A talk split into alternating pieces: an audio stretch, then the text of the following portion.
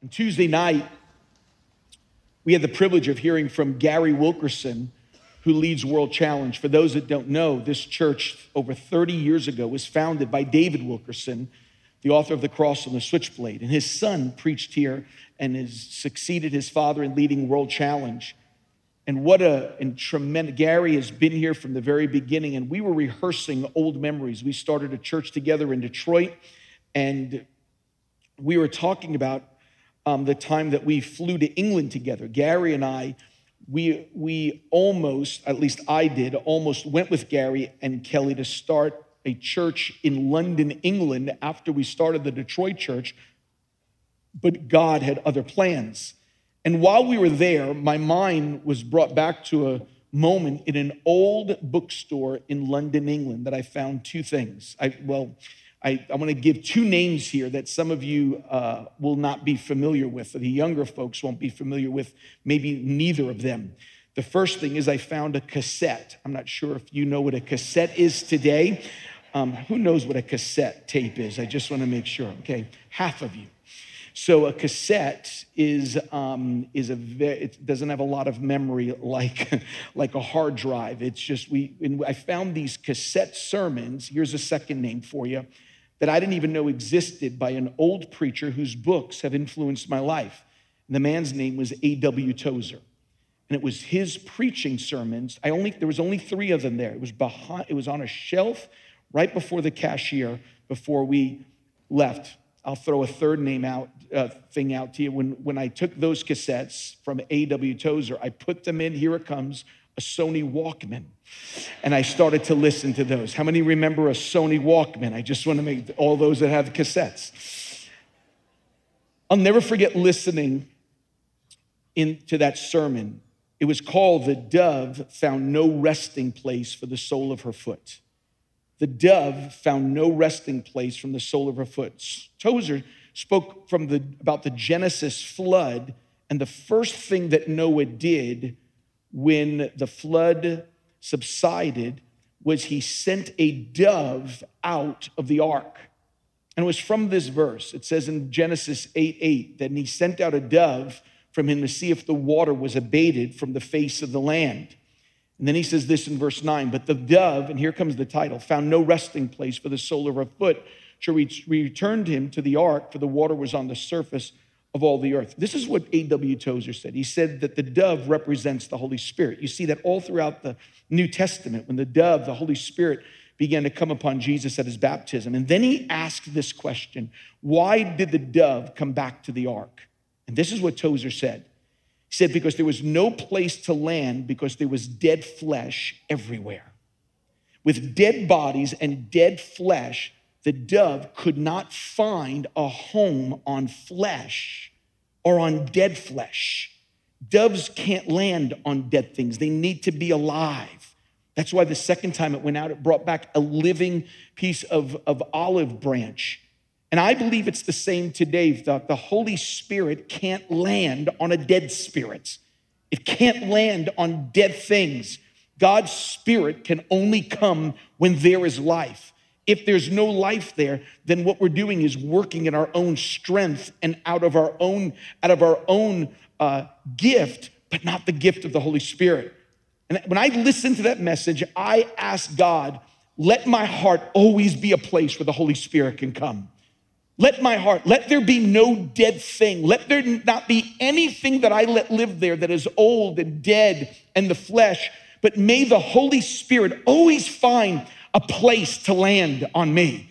That whether I'm, whether I'm preaching or whether I'm speaking, whether I'm leading my family or whether I'm just being a husband, I want to be a place that the Holy Spirit can always land. It happened at a church event some time ago. It was a Christmas party that we were attending that a friend won a Christmas tree at the end because the party was over and they didn't want to take all the decorations. And my friend who won the Christmas tree did not need a second Christmas tree in their home because it was only a few days away from Christmas. And someone at this party simply said to the person, they said, Look, there is a price tag on the tree, just return it. They've already used it, just return it and get the money back. That was the suggestion from one Christian to another. The next day, I was at an AT&T store. We were purchasing a phone, and a person from the church worked there and said, "You can use my 20% discount." I asked, "Do they let you use it for friends?" Their response was, "Don't worry about it." I didn't worry about it, but I was bothered by it and didn't do it. It wasn't a huge discount, and a big discount or a small discount doesn't determine whether it's doable. Understand something big discounts doesn't mean it's simply illegal, and small discounts doesn't mean it's the blessing of God either. But why did this little 20% discount bother me? Why did the why to, why, why to return something that you that you bought to use and then you were going to return it? Why would you why would you leave price tags on clothing and then return it after you wore it? I knew that would get somebody in this place. I want to tell you about David's journey from shepherd to king and one of the classrooms that God puts him, put him in, and a classroom that God keeps me in all the time. And I want to walk, walk you through something today. David is anointed as the next king of Israel in 1 Samuel 16. It's 1024 BC. And that's an important date because David takes the throne as king in 2 Samuel chapter 5 in 1, 1003 BC. That means from the time David is told he would be the next king to the moment he puts on the crown is literally more than 20 years. And most of those 20 years, David is being hunted by Saul, and that's where our story takes place today. Some refer to that season as David fleeing from Saul.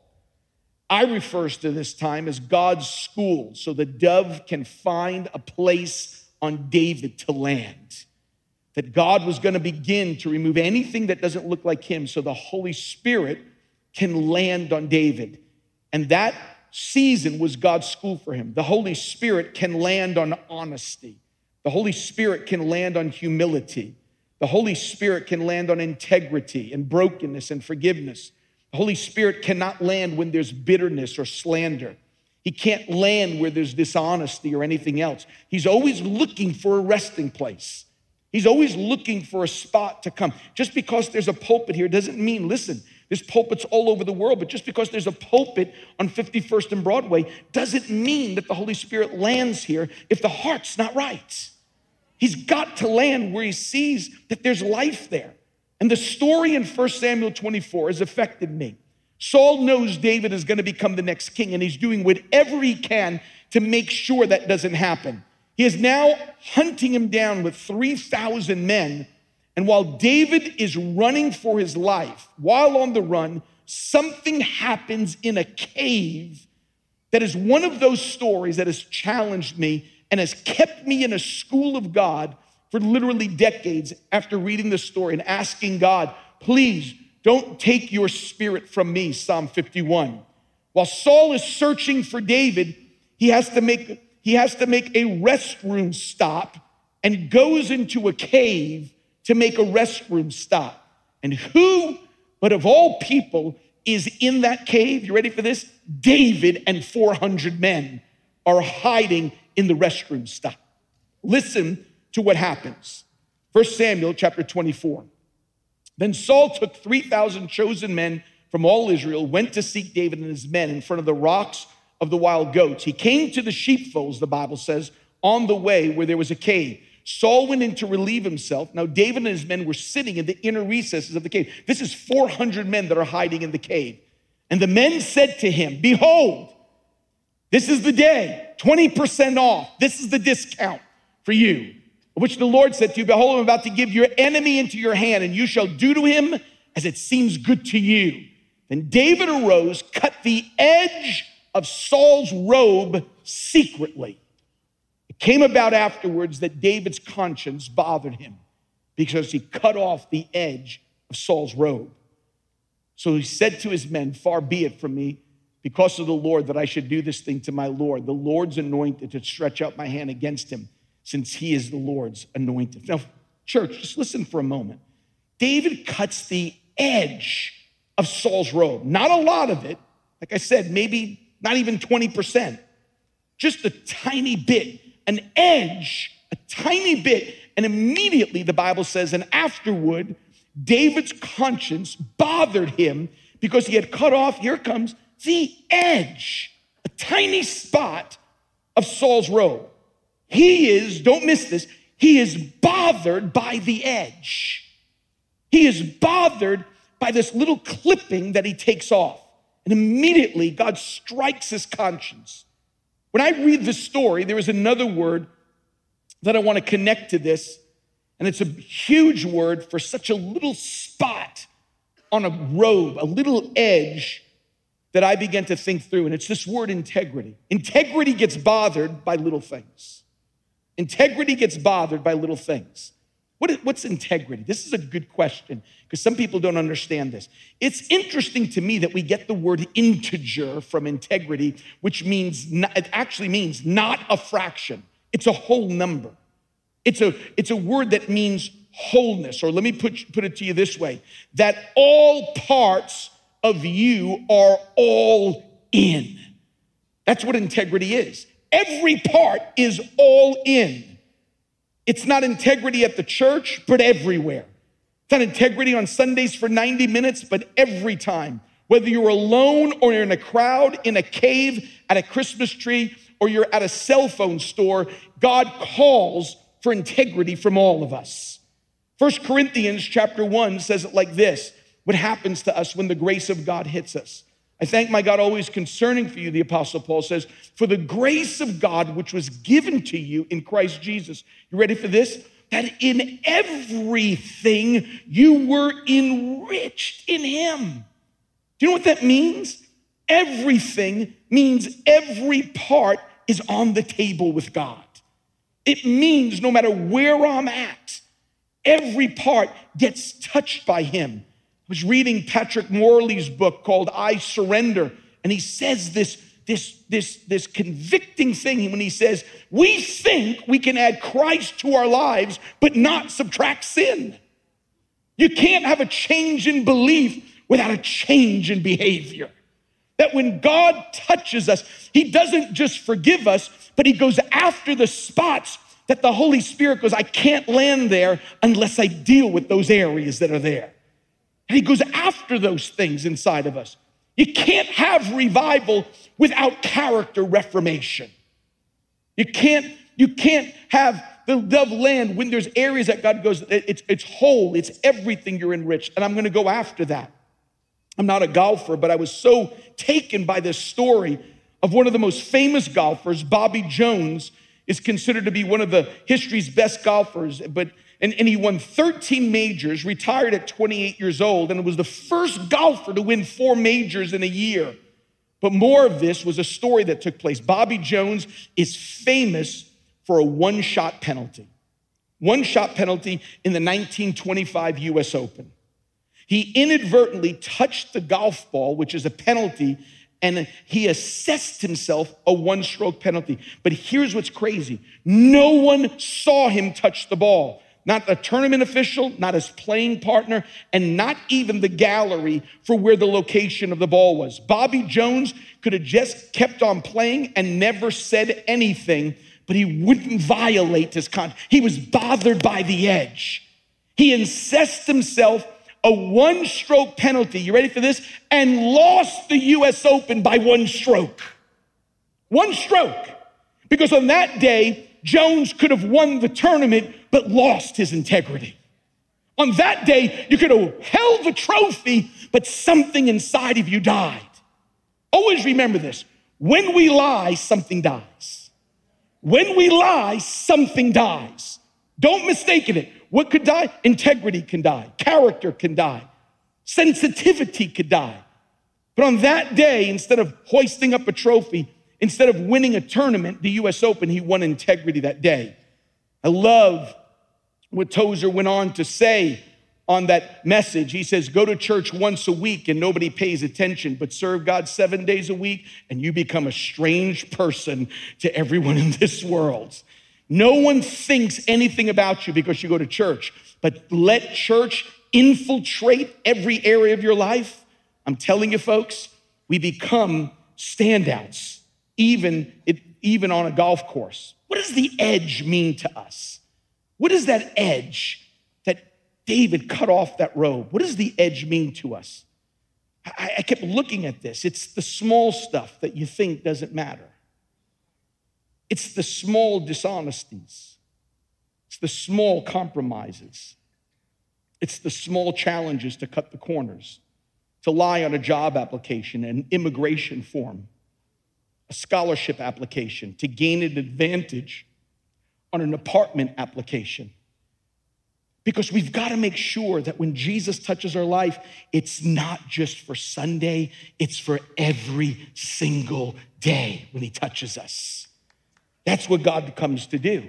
I remember Cindy coming home a few years ago and her finance background, whether we're in a restaurant or whether we're in a mall, always checks the receipt and goes line by line like an accountant every single time. And this time she got back from Target and she looked at the receipt and says, I wasn't charged for two items. It was two articles of clothing. Folks, it added up to $16. You would have to drive, park, and use gas. Seriously? 16 bucks. It was just a little bit of a corner. And in fact, Target has a lot of money. They're not gonna miss $16. Cindy drove back, paid the $16 because she wasn't going to hoist up two items and said we stuck it to the man. She rather keep her integrity at that moment and make the drive back. Do you understand something? Jot this down. Real integrity is doing the right thing, knowing that nobody's going to know whether you did it or not. That's what real integrity is. Real integrity is doing the right thing, knowing that nobody's going to know whether you did it or not. But here's an important question I want to ask you today those that are sitting in the balcony, those that are watching online. I want you to listen, Philippines. I want you to listen, Sri Lanka, South Africa, South Sudan. When was the last time you were bothered by the edge? When was the last time you were bothered by the edge? When was the last time you were convicted by something little? When was the last time? See, see, I believe this a real revival brings two things it brings the conversion of the lost, and I believe it brings conviction to the saved. Let me say that again. When a revival is real, it's not just bringing the lost to be saved. Some of you are going like, this is amazing every Sunday. I think last Sunday we saw over 100 people become born again. I think it was 102. I can't remember. I may be missing up weeks. It's amazing. But that's not revival if only the lost is being saved. It is also God convicting those of us who are saved. It's God beginning to bring a sensitivity to the Spirit. R.T. Kendall's preached a few weeks ago on a Tuesday night about the sensitivity of the Spirit. This is a sensitivity to the Spirit. The lost feel a need to be born again, and the saved feel a new sensitivity to the Holy Spirit. That's why I love what the Puritan writer Thomas Brooks says. He said, It's better to have a sore conscience than a seared conscience. It's better for the conscience to be constantly be, be, being dealt with by the Holy Spirit. David could have had the arguments in his mind. It's just a tiny piece, it's just a little piece of the robe. Saul would never know about it. I wonder if the men even saw it. And I thought to myself as I'm reading this, how many times have I cut off an edge of someone's character or reputation? Didn't, didn't undress their or, or expose them, but just cut off just a little, a little bit so no one would call me out. A Washington, D.C. pastor was telling the story of a meeting I was at. He said he takes a prayer walk every single Saturday through the streets of Washington, D.C. before the services on Sunday. And he says every Saturday he would walk far enough that he'd have to take the bus back and sit on the bus. And he said one Saturday he gave the bus driver the cash for the, for the bus ride, but he, but he got too much change back. And he waited until his stop came, hit the bell, stop came, and before he got off the bus, he handed the bus driver back the overage. It was maybe an extra 75 cents. And the bus driver, he looked at the bus driver and said, Here's, here's the, you gave me too much change. The bus driver said to him, I know I gave you too much change. I was at your church last Sunday and I just wanted to see if you were an honest man.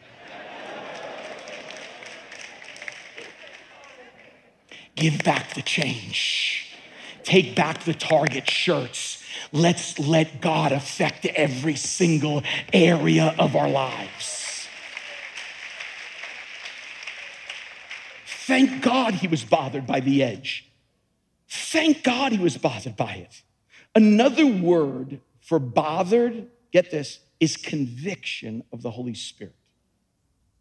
Now, I want you to, to follow with me just for a few moments. Conviction is protection for the believer. Conviction is when you feel the conviction of the Holy Spirit. Let me explain it to you like this Conviction is when the Holy Spirit will not let you take another step forward in peace. Let me say this again. He will not let you take another step forward. You're gonna have a second slide coming in peace until you have addressed properly what just happened. Conviction is when the Holy Spirit says, Stop, don't go any further. I won't let you take another step. You could take it forward, but peace doesn't go forward with you. You may go forward, but peace doesn't go forward until you have properly addressed what has happened. And so the question is this what do you do when you're bothered? What do you do when you're convicted? Because I believe conviction is felt by those that are sensitive to the Holy Spirit. Conviction comes, it's like pushing on a spot that you know is painful, and God's pushing on a spot. See, conviction also moves us to repair before we go forward addressing something before we move forward. And the worst thing to happen is, is to walk forward without addressing it, without beginning to deal, whatever that thing may be. See, even David, after cutting off that little part of his robe, even spoke to his men and said, I shouldn't have done it, even spoke to it to Saul. Cindy and I and the children, we went down to some place down south. We were, it was the winter of Detroit. We were down south. We had a, a, week off and went some hotel, and we were down there away from the Detroit winter and down there. And I'll never forget, it was, it was a lesson from God for me. We got to the pool, and while we were there, I looked on a, a, the lounge chair, and there was this baseball cap. I picked up the baseball cap, and it said National Hockey League, NHL Players Association. I go, this is a player's hat, and he's not here. Somewhere in the Bible, it must say finders, keepers.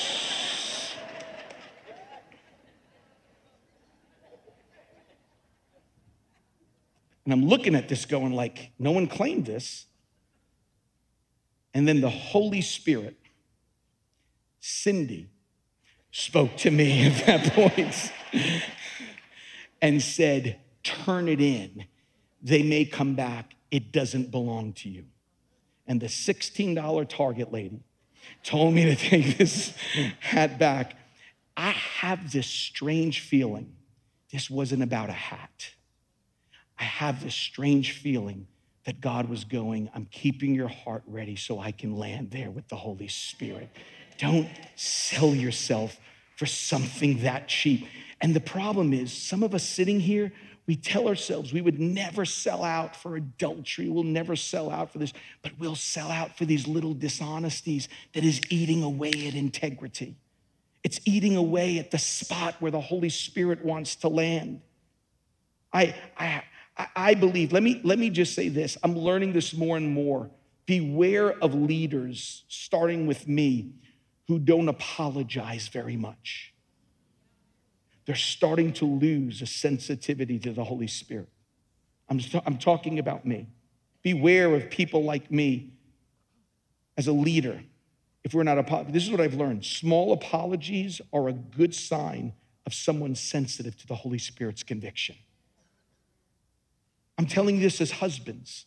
Instead of explaining and instead of, instead of defending yourself, apologies is a good moment to say, I want to be sensitive to the Holy Spirit. That if every time a wife or a spouse has to come going, is this going to become a production? Is this going to get crazy? Just small apologies. I'm so sorry. That was never my intention. I got an email from someone on staff this week that apologized for the tiniest little thing and said, I don't know if you even caught it. This is what went on, and I want to apologize. And folks, I'm just telling you, I wrote back and said, You are a godly man. You're sensitive to the. I said, I never thought about anything you said But thank you for just modeling sensitivity of the Holy Spirit. See, sin will grow when we are unresponsive to conviction. Let, let me say that again, jot that down. Sin will grow, it gets stronger when we're unresponsive to the conviction of the Holy Spirit. I, I think, my opinion, I think if David doesn't yield to the conviction of a tiny piece of fabric, then folks, let me say it like this. If I if David doesn't yield to conviction for a piece of tiny fabric, he could have easily taken a human life the next time. That knife that would have cut fabric could go into someone's heart. And I have this sense that God was going, listen, if you would do that, I've got to go ahead and go after that because I want you to understand. And I, that's why I think this verse means something to me. Listen to what David says in Psalms. He says, Let the words of my mouth and the meditation of my heart be acceptable in your sight, oh God. You know what David was saying? I'm not just interested on the stuff that comes out, I want to catch it at its root even before it comes out of my mouth because it's easy to repent of this. It's a whole nother opportunity when you go after the heart. Because when you go after the heart, you're going after the little edge that's there. But when it comes out, you have left a whole section of carnage that you've got to begin to deal with and apologize for. You will be challenged to cut the edge every single day in the society we live in. It happens in Little League with birth dates to get a competitive edge with 12 year old kids all the way to the highest level of sports that you could be sitting here or listening, maybe a family member that thinks that we can get three more years in MLB if we do human, if we do HGH, if we stick a needle in us that nobody would ever know. Now, locker room would never tell on us. To money under the table for those that are involved even in, in any, any, any type of work that someone says, Hey, on a Saturday, I'll pay you under the table. And we think we're winning. We think we're hosting a trophy of untaxable cash while little by little integrity is being removed from us. Oh, God help us. God help us. I understand. Listen, I don't need you to clap. I don't need you to shout at me. That some of you are going, instead of saying, Oh, Jesus, some of you are going, like, Oh, my goodness. What am I doing here today? This is God getting us ready. This is God going deep in us. We have exchanged, don't miss this church. We have exchanged the word of the one who said, I am the truth. And we live in a society that has adopted a new slogan. It's Pontius Pilate, who basically says, What is truth? I want to be on the side of Jesus who says, I am truth, instead of being part of a society that says, What is truth? This is the challenge every single day for us. What does this mean for us? Very quickly, why we can't cut corners. Let's go through this. I want to give you three quick things. Here it comes, one after the other. Number one, give serious attention to doing little things the right way. Why? If you cheat in the small things, larger things are not far. If you cheat in the small things, if you cheat on the little discounts, I'm telling you, how, how, how, uh, Pastor Tim, how can you say that? I don't say that. Jesus says that. Here's what he says in Luke 16 10 Whoever can be trusted with, a very with very little can also be trusted with much. And whoever, here it comes, is dishonest with golf, with discounts, will also be dishonest with much. It's God going after integrity. It's God going after being bothered by the edge. Okay, so let me just dig a little bit deeper here. I was thinking about this. Think of this word tithing for a second, which means we give God 10%. It's to do the work of the kingdom. What you saw that we're doing in Oklahoma. Next week, I think, is Romania. The week before that, what we're doing in Israel. All that's happening, although that happens because of your generosity. You hear it every single week. It's because there are people here that give tithes and offering. Tithe is 10% offering, is above and beyond that. And there's some that sit here that choose to tip instead of tithe. It's like, what, what do I have in the wallet? Ooh, it's, we're in a church today. Don't put the big bills in. And so, what we can easily do is tip instead of tithe. And here's the question Malachi 3 8 says, when we don't bring the whole tithe into God's house, this is what the Bible says we're stealing from God. Okay, you ready for this? You're not gonna like me. That's why I'm not gonna greet people after service. But let me just go ahead and say it. So here it comes. You ready for this? Okay, look at that again. Malachi 3 8 says, if you don't bring the whole tithe in, he says, we're stealing from God. And here's the second part if you'll steal from God, why wouldn't you steal from others? Folks, it's tithing. It's not an issue of the church going, oh, it's a money church. Mm-mm. This is a school for us. This is a school that God, I've, I've tried to cheat in my early years of being a Christian, try to cheat on the tithing thing. And God showed me quickly, He says, I can dry up things just like that. I can dry it right up. Seriously. In fact, Haggai says, when you don't do what's right, he puts holes in your pocket. While you're getting money, you're going like, where did all of this go? I'm telling you, I, God can do more with the 10% you give, and you can do more with the 90% that you have left over if you just listen to God today. Some of you are going like, what was that number we're supposed to text right now? And let me just go ahead and make sure I get this right. See, bothered, this word bothered in 2 Samuel is such a strong word for such a small offense. That the word actually means to be killed, slaughtered, shot, smitten, struck down. And I want to go, whoa, whoa, whoa, whoa, whoa, whoa, whoa, God, that's a little much for a little piece of fabric. How about a little like little tinge? How about use the word tinge or a little poke? God goes, it's slaughtered, wounded, smitten. I want you to understand how God begins to go after this. I I re, it's, it's the, this is what I've learned. The less I respond to being bothered, the less I become bothered by the Holy Spirit. Or God's voice is silenced by ignoring it. His voice gets silenced by ignoring it. A few years ago, I was, we were being served communion on a Tuesday night. And I can't even remember what the offense was, but a little before service, I was short with Cindy. And I remember holding that cup in my hand, trying to rationalize with God. Well, I wasn't yelling, it was just short.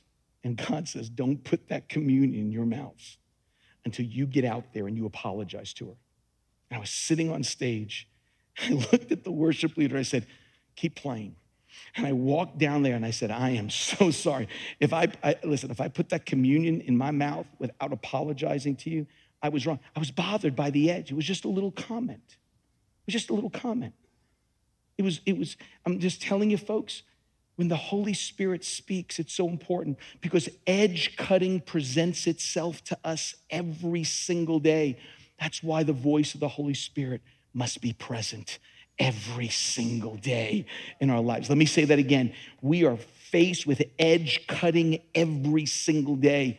That's why the voice of the Holy Spirit has to be present every single day. Tozer went on to say, an honest man is strange when he's when an honest man is strange when he's among dishonest men, but it's a good kind of strangeness. When people look at you going, What are you apologizing? I've been like that. I've apologized to door to, to people holding a door, to waiters, to everyone. And, and I've apologized to Delta agents. I've apologized to everyone you could hey, I'm sorry, I'm sure they're going like, what are you talking about? What are you? It's strange when you start doing that because what you're doing is you're doing something that people have never heard before when you say, I'm sorry for acting this way. You know what you're doing? You're hoisting up integrity and saying, I don't need a trophy and I don't need a free iced tea I just want to be right with God every single time, is what I want to do. But here's the second thing. Let me just ask this. Can you just do, uh, let me just be really honest with you today. Look at me for a second. I want to be really honest. Those online, are you hearing this today? Okay, you still with me today? Okay, all right, just stay with me because I'm real, there's, there's life here. Number two, respond to conviction instead of waiting for consequences. Respond to the conviction of the Holy Spirit instead of waiting for consequences. What do you mean, Pastor Tim? Big apologies come from being caught. That's because there's evidence. Let me say that again. When people have to apologize big, it's because there was evidence. Look at this bill. Look at this. Look at it. All right, I shouldn't have taken the money out. I should have told you I went to the ATM. Get it. Big apologies come from being caught. Small apologies come from conviction. It's the sensitivity of the Holy Spirit. I, I, I appreciate small apologies because I'm going, they get, they're, they're being, it's being sensitive to the Holy Spirit. It should happen in a marriage. It should happen in all that we do. Big apologies is usually from consequences, evidence. Small apologies from sensitivity of the Holy Spirit. Because you have to ask yourself, what makes you stop? What makes you stop? Conviction or being caught? See, conviction is an internal alarm system telling you that there's an intruder. Embarrassment will make you stop too late. Embarrassment. If embarrassment is your alarm, it's too late. It needs to be the conviction of those. Let me explain to you like this. Okay, you'll, you'll get this. What do they call that thing on your ceiling that's always beeping because you didn't change the batteries and it's always beeping? What is that called? A smoke alarm. Exactly. They don't call it a fire alarm because it's too late. If, if it only detects fire, then forget about it. You're about to meet Jesus at that point right there. That's why they don't call it a fire detector. Fire detector, I don't need that. Fire detector means, hi, Jesus. That's what that means. Smoke detector means I can take care of it before it turns into a fire. That's what conviction is. It's a smoke alarm that catches it before the fire comes. It's the internal smoke detector that says, don't finish that statement. It's the internal smoke detector that says, don't, don't tell that joke, don't start that joke or that story. It'll compromise who you are. It's staying in tune with the Holy Spirit that says, don't get too close to that man or woman on the job. You're getting close to a line. This, they're married, or don't be careful of doing those kind of things. Folks, listen to me today. I know this is very sensitive. Christianity today began to give some new statistics on even pornography in the church. And this is what it said 68% of men in the church are viewing pornography. 68%. And it says that the largest percentage is 12 to 17. Think of what Grant and Stan and Natasha and Emily are leading as we're leading two and two. Let me tell you when I read that statistic, what it did to me was this.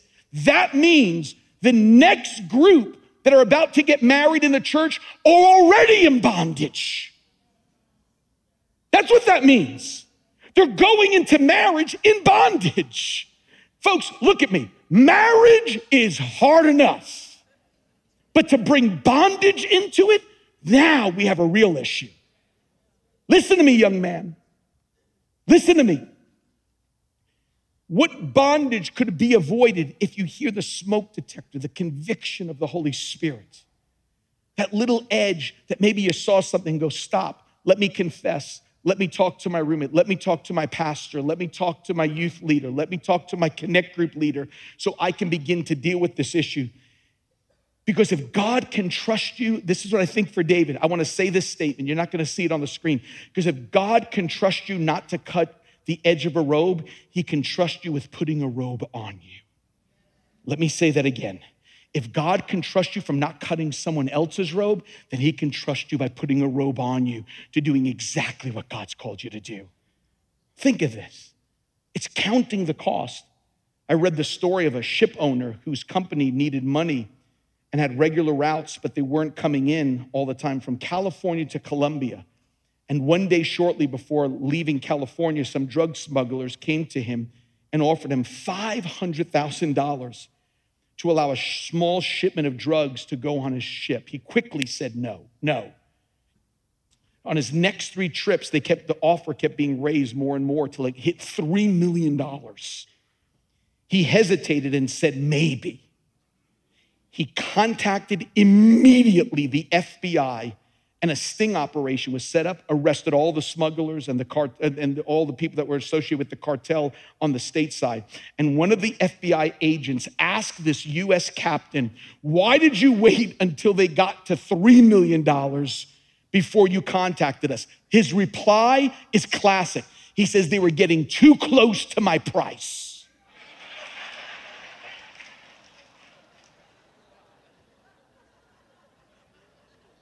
Thank God.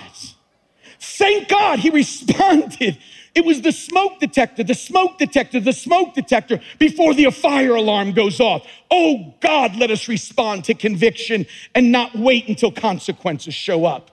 Oh God, let us deal righteously and honestly with little things because big things are not far if we don't deal with. And let me just finish with this. You, are going to understand this when I read what Jesus says. Stuff, and this is the final thing, musicians come, stuff always gets to the roof. Now, let me explain what that is. Jesus said this He says, There is nothing concealed that will not be disclosed or hidden that will not be made known. And then he says this Whatever you said in the dark will be heard in the daylight, and whatever you have whispered in the ear of an inner room will be proclaimed from the roofs. You know what Jesus was saying? He was saying this everything eventually goes public. What he was saying was this stuff always goes public. The roof means it's out in the open. The rooftop means is when people know. No matter what you whisper and what you say, God goes, it comes out. It always comes out. It always comes out. That's why I want to yield to the conviction of the Holy Spirit. I was reading the story of theater icon, New York theater icon and composer, many, many years ago, Oscar Hammerstein. Sound of Music and My Fair Lady, all these. He said he saw the top of the Statue of Liberty for the very first time from a helicopter. And he said the viewpoint was magnificent. And he saw, he said, all the intricate detail that have been sculpted on Lady Liberty's head, from their hair to her crown, and all the little angles and all the little cuts, which no one would ever see. And Hammerstein said this. He said, I got to thinking that that sculptor must have realized no one will ever see the top of the Statue of Liberty's head because no helicopters existed when he did it. But he spent the same kind of detail and care and craftsmanship on top of her head as he did on the bottom where everybody else could see it. And little did he know that someday someone would see it from above. Think of those words. Someday someone would see it from above someone would be looking down. You couldn't notice that when you're chiseling it. But someday there would be a helicopter that would be up high. Someday it would be up. And folks, I have to tell you this is that this is why we walk for God. Because people forget it's not a helicopter. There is a God in heaven who's alive. There is a God in heaven that I'm telling you on the good part is this. If you're sitting here today, I want to tell you something. God in heaven, He sees you, He loves you, and He cares about you. He does. And so when you feel conviction, conviction is protection. Conviction is God going, I love you so much. That's why you feel what you feel right now.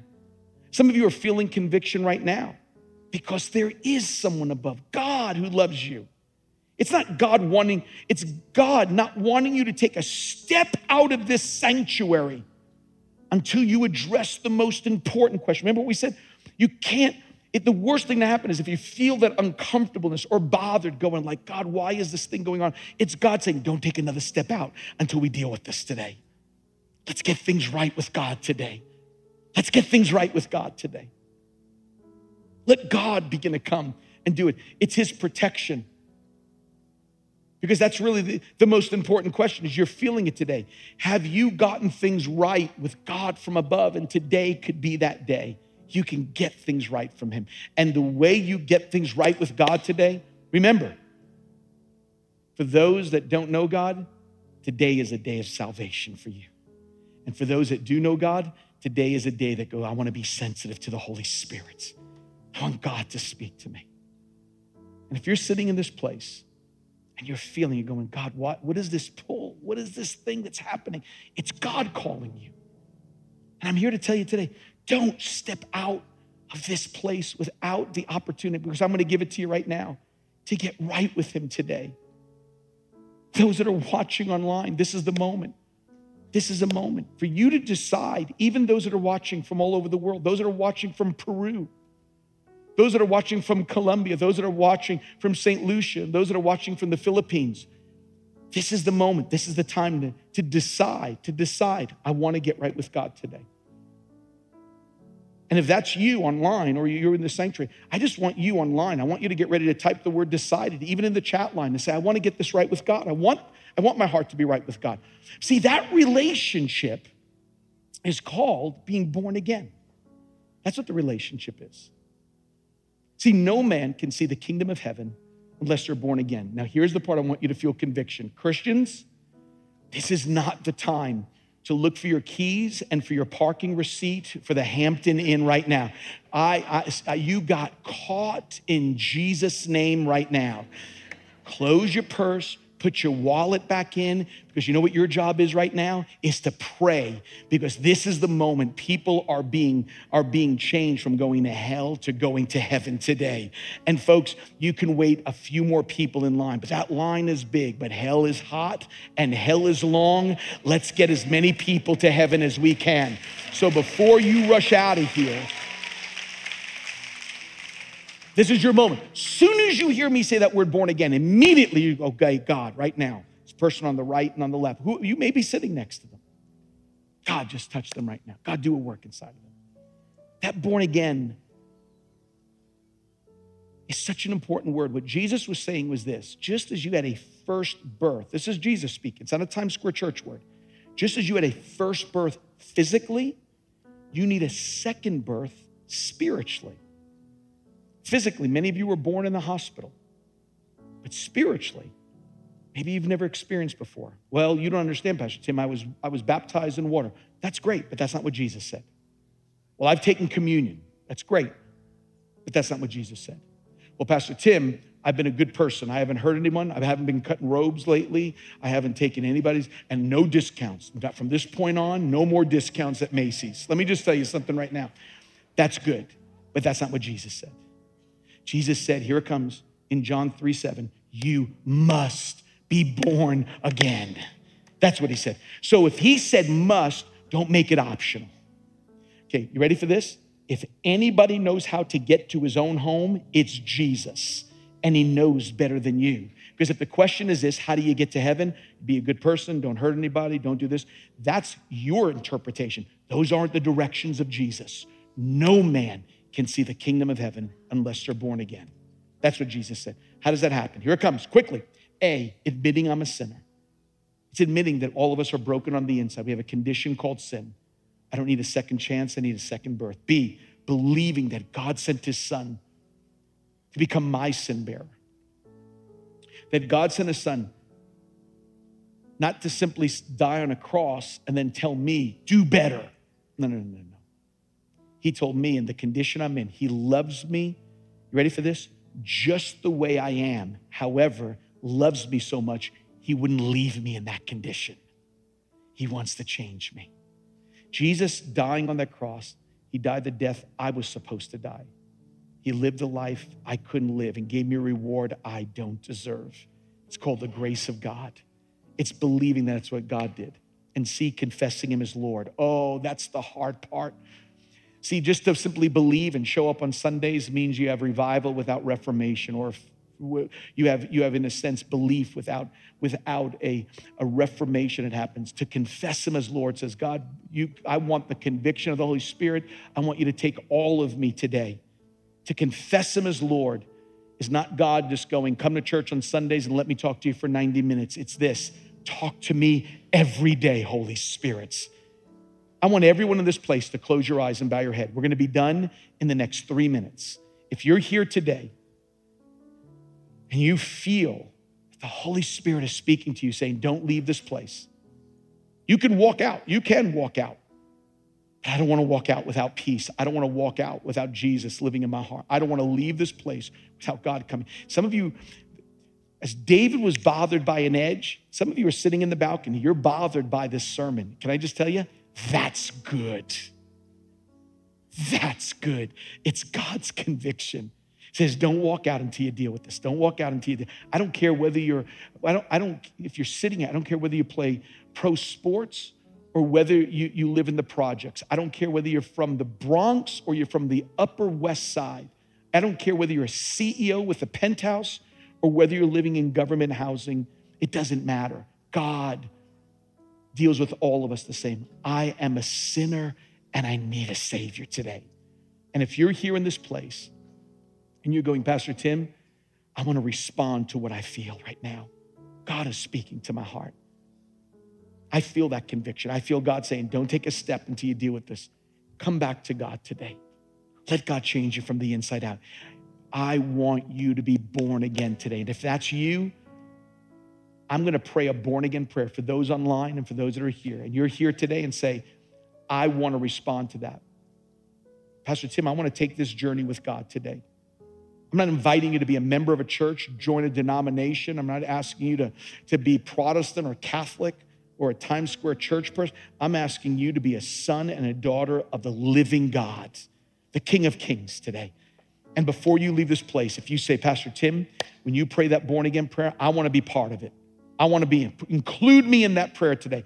If that's you, with every head bowed and every eye closed, if you're here today and say, Put me in that prayer, Pastor Tim, I want to start a journey with God today. I feel that conviction. I feel that bothersome edge that right now that God says, Deal with it. If that's you, before you do anything else, without any hesitation, I want you all over this place. Just hold your hand up. Say, put me in that prayer today. Hold your hand up as high as you can because I want to make sure that I see every hand. Hold them up high. Hold them up high because I want to make sure that I see them. There's one, there's two. Keep them up. There's three back there. There's four, five, six, seven, eight, nine, 10, 11, 12, 13, 14, 15. Keep them up. 16, 17. Got you over there. 18, 19, 20, 21, 22, 23, 24, 25. I want to make sure we hit every single person that's up. 26, got you over there. That's fantastic. You could put your hands down. Thank God for all of you that raised your hand. And those that are watching online, I just want you to type the word decide right now. Type the word decided. I'm making that decision right now. Here, I want all of us to stand together. Come on, all of us to stand together.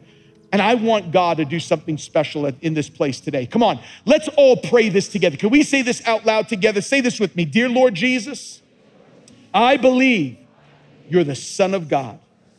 I believe that on the cross, you took my sin, my shame, and my guilt, and you died for it.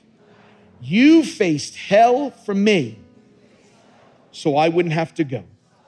You rose from the dead to give me a place in heaven, a purpose on earth, and a relationship with your Father. Today, Lord Jesus, I turn from my sin to be born again. Okay, come on, let's say this together. God is my Father, Jesus is my Savior, the Holy Spirit is my helper, and heaven is my home. In Jesus' name. And everybody said, Amen and Amen. Thanks so much for listening. We hope you've enjoyed this message and be sure to subscribe so you can receive new messages each week. Visit tsc.nyc for all the latest info on how you can stay connected. Also, don't forget that you can follow us on social media on all major platforms at Times Square Church. Thanks for tuning in today. Have a great week.